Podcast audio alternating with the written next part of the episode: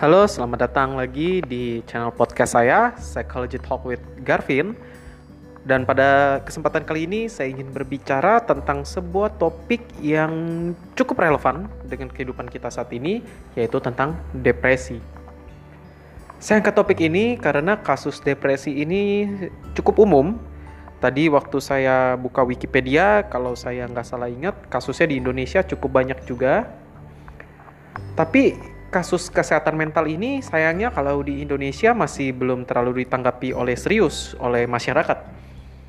Um, karena saya bisa mengatakan ini sebab masih banyak yang berpikir bahwa orang gangguan jiwa itu karena gangguan mental, ke, uh, karena dia itu mentalnya lemah lah, karena dia itu kena uh, masalah-masalah apa sih?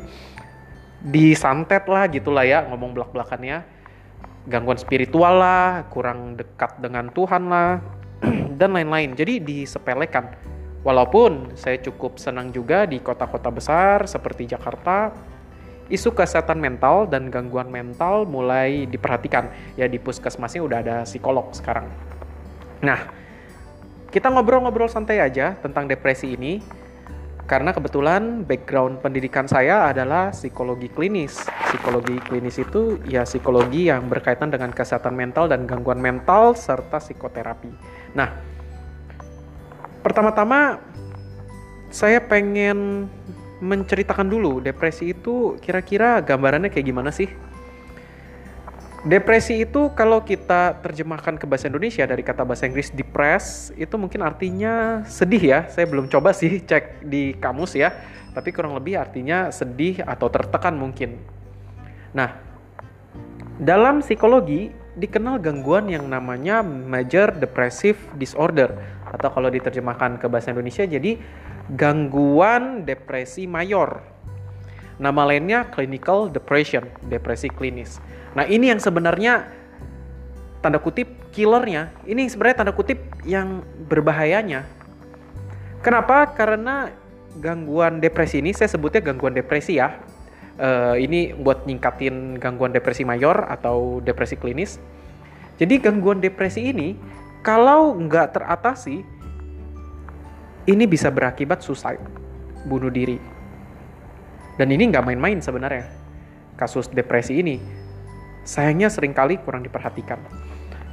Nah, depresi ini ciri-cirinya atau simptomnya bisa kita deteksi, bisa kita duga-duga ya. Kenapa saya bilang deteksi? Kenapa nggak saya bilang pasti? Karena yang boleh menegakkan diagnosis itu adalah psikiater dan psikolog klinis, sedangkan eh, yang mendengar belum tentu kan psikolog klinis atau psikiater ya. Ini edukasi umum aja. Jadi seseorang bisa dikatakan mengalami depresi, depresi mayor atau depresi klinis kalau dia mengalami beberapa simptom. Nah, ciri utama atau gejala utama dari orang depresi itu adalah suasana hati yang sedih secara intens. Suasana hati yang sedih secara intens. Itu ciri yang utama. Itu ciri khasnya depresi. Gangguan mood. Karena depresi ini tergolong ke gangguan mood, gangguan suasana hati. Nah, suasana, hati, suasana hatinya terganggu. Oke, okay? dia merasa sedih yang intens. Ciri khas yang kedua dari depresi adalah mengalami kalau bahasa teknisnya adalah anhedonia. Anhedonia itu kehilangan uh, keinginan untuk menikmati hal yang menyenangkan. Salah satu ciri khas depresi itu adalah kehilangan semangat untuk menikmati hal yang menyenangkan. Jadi dia akan gak tertarik lagi dengan berbagai hal yang sebelumnya dia suka lakukan. Jadi nggak bersemangat lagi. Ya jadi pertama suasana hatinya drop drastis ya secara intens. Yang kedua kehilangan minat terhadap berbagai aktivitas. Ini dua ciri utama. Nah ada lagi ciri lainnya. Ciri lainnya, jadi dua yang ini wajib ada dulu. Ya dua ini wajib ada. Untuk kita menduga-duga kayaknya dia depresi. Tapi depresi nggak cuma dari dua ini, ada ciri lainnya. Nah ciri lainnya Ciri lain ini bisa jadi muncul, bisa jadi enggak. Yang penting ada empat yang muncul. Apa sih? Yang pertama itu adalah gangguan makan. Ya, gangguan makan. Entah dia tiba-tiba makannya jadi banyak banget untuk menyesuaikan suasana hatinya, atau dia malah kehilangan nafsu makan.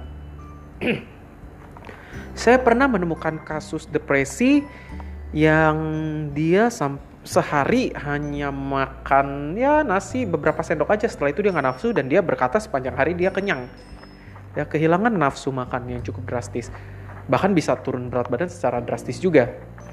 Ya ini eh, yang pertama. Eh, lalu juga ada gangguan tidur. Entah dia tidur terus atau nggak bisa tidur. Yang pasti ada masalah dengan pola tidurnya. Saya pernah menemukan yang tidur terus lesu banget. Dia sepanjang hari tidur kayak nggak punya semangat untuk melakukan aktivitasnya. Nah pas juga tuh muncul anhedonianya. Atau dia malah nggak bisa tidur insomnia. Oke? Lalu juga mungkin dia mengalami yang namanya apa ya kita bilangnya kelesuan secara motorik. Kelesuan dalam secara motorik itu kayaknya mager kali ya kalau kita ngomong bahasa kekiniannya ya. Males gerak. Karena ya mungkin terpengaruh oleh anhedonianya juga karena dia kehilangan rasa untuk menikmati kesenangan otomatis motoriknya pun jadi nggak bersemangat juga lalu juga kehilangan rasa harga diri yang signifikan. Orang yang depresi itu kemungkinan besar harga dirinya juga udah rusak. Harga diri dalam arti bukan dinilai oleh orang lain ya tapi dinilai oleh diri dia sendiri.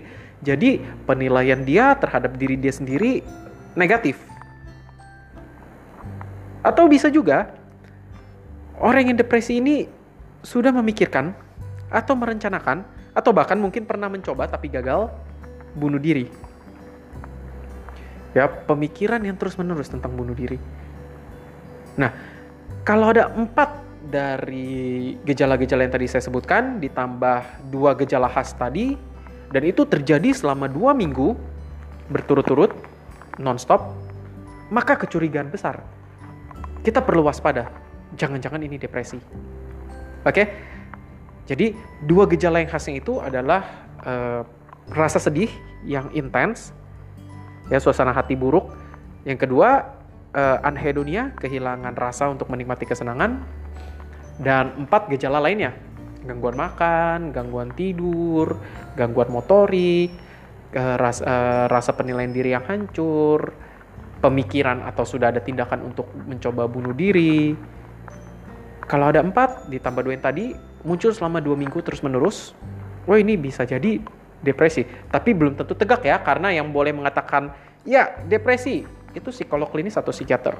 Ini hanya saya share supaya kita bisa mewaspadai bahwa jangan-jangan depresi nih bisa jadi karena bisa jadi terjadi sama orang yang berada di sekitar kita atau bisa jadi terjadi dengan diri kita sendiri who knows lah. Nah, gimana sih kalau misalnya kita punya kecurigaan bahwa ada orang terdekat di samping kita atau diri kita sendiri jangan-jangan mengalami gejala-gejala tadi. Nah, saya perlu memberitahu bahwa depresi ini mohon jangan disepelekan. Kalau memang sudah ada gejalanya, tolong langsung bertindak. Bisa ke psikiater, bisa ke psikolog.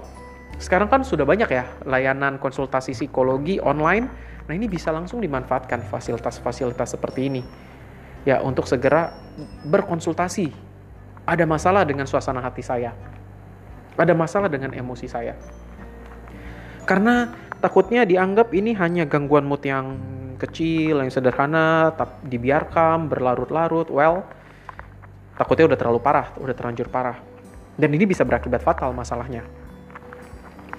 Dan juga tolong jangan anggap masalah mental ini seperti masalah uh, diganggu makhluk halus ya. Saya sempat dengar ada celetukan, hmm, ya pas lagi di daerah perumahan gitu, ada orang yang mohon maaf ya bunuh diri karena depresi, lalu ada orang nyeletuk, wah jangan-jangan ini dia disantet nih, jangan-jangan diganggu makhluk halus nih. Hmm, menurut saya nggak seperti itu juga. Ya jangan dianggap ini masalah yang ranah dimensi yang lain gitu. Atau saya juga sering mendengar kalau ada orang yang mengalami gejala-gejala tersebut, apa coba? Ah gitu doang sedih cemen, ah gitu doang uh, depresi cemen, kurang berdoa lu, kurang beribadah lu. Wah itu menurut saya juga nggak bener tuh. Kenapa? Ini bukan masalah orang ini kuat mental atau tangguh, karena kita nggak pernah tahu apa masalah hidup yang dialami oleh seseorang. Karena bisa jadi tekanan hidupnya, masalah hidupnya memang terlalu berat. Dan ini bukan masalah di orangnya. Dan ini bisa terjadi sama kita juga. Nah sekarang gimana kalau kita berada di posisi itu? Kita merasa depresi, lalu ada orang yang mengatakan, ah cemen lo. Wah itu sedih. Atau ada orang bilang, kurang beribadah lo, kurang deket sama Tuhan lo. Apa ya? Itu ranah yang berbeda lah. Ya, itu ranah yang berbeda. Ibadah itu perlu, penting. Ingat Tuhan itu perlu, penting. Tapi bukan berarti apa-apa karena kurang ibadah. Bukan berarti apa-apa karena kurang dekat sama Tuhan. Let's say flu lah. Masa iya flu kita katakan kurang beribadah, kurang dekat sama Tuhan? Kalau flu ke mana? Ke dokter. Oke? Okay? Kalau depresi ke mana? Ke psikolog, ke, ke psikiater. Saya kurang menyarankan untuk hanya, ada hanyanya nih ya, untuk hanya dibawa ke tokoh-tokoh spiritual atau ke tokoh-tokoh agama. Karena ya itu ungkapannya, wah ini kurang ibadah, kurang dekat sama Tuhan. Enggak, ini ibarat kalau flu dibawanya ke dokter fisik. Kalau depresi ya dibawanya ke dokter mental, psikiater atau ke psikolog, psikolog klinis. Boleh nggak dibawa ke tempat agama? Boleh, beribadah, boleh, bagus, memperkuat, tapi tetap butuh ya jasa atau layanan kesehatan mental. Oh, ditambah dengan spiritual, bagus. Jadi dia ditangani oleh psikolog, dia juga mendekatkan diri sama Tuhan, itu saling berkaitan, bagus juga.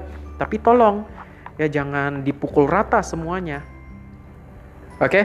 karena saya pernah beberapa kali menemui kasus juga yang udah parah banget, udah terlanjur parah. Kenapa? Karena orang tuanya nggak memberikan penanganan cepat. Orang tuanya malah bawanya ke tempat-tempat agama disuruh berdoa terus-menerus. Berdoa itu bagus loh, saya nggak bilang buruk. Tapi kalau ada gangguan mental ya dibawanya harus ke orang yang memberikan layanan kesehatan mental. Ya berdoa juga boleh, tambahan. Dan memang itu kayaknya wajib ya kita sebagai orang yang beragama ya. Tapi beberapa kasus saya lihat sayang sekali kalau dibawa lebih awal, dibawa lebih cepat, mungkin treatmentnya akan lebih mudah dan lebih cepat juga, gitu. Oke, jadi jangan disepelekan. Kalau teman-teman mengalami gejala-gejala yang tadi saya sebut atau ada orang-orang di sekitar yang kayaknya menunjukkan gejala-gejala tersebut, tolong langsung dirujuk ke penyedia jasa kesehatan mental. Sekarang sudah banyak, bisa konsultasi online juga, jadi rahasia terjamin.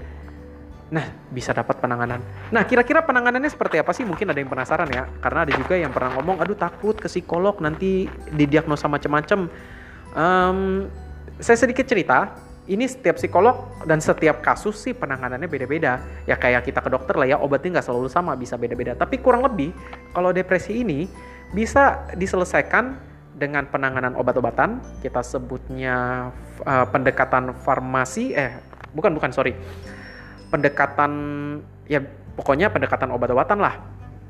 Jadi lupa istilahnya nih. Bisa dengan pendekatan obat-obatan bisa juga dengan pendekatan psikoterapi atau keduanya ya jadi bisa obat bisa psikoterapi atau dua-duanya Kok beda-beda ya terlanjur masalahnya apa? Karena depresi pun penyebabnya juga nggak cuma satu ya. Depresi itu bisa juga terjadi karena ada aspek fisiologisnya, ada aspek psikologisnya, ada aspek sosialnya. Jadi penanganannya beda-beda, tergantung kasusnya dan setiap kasus itu unik. Nah, jadi teman-teman jangan takut, jangan khawatir. Ke psikolog itu bagus kalau memang butuh jasanya, nggak usah aduh nanti dibilang gila, dibilang apa, enggak kok. Nanti akan ditangani sesuai dengan masalahnya. Well, itu aja yang pengen saya share. Semoga bermanfaat ya, walaupun singkat, tapi semoga bisa memberikan gambaran tentang depresi. Nah, kalau tem menurut teman-teman konten ini siapa tahu ada yang membutuhkan, siapa tahu ada yang bisa terbantu dengan konten ini.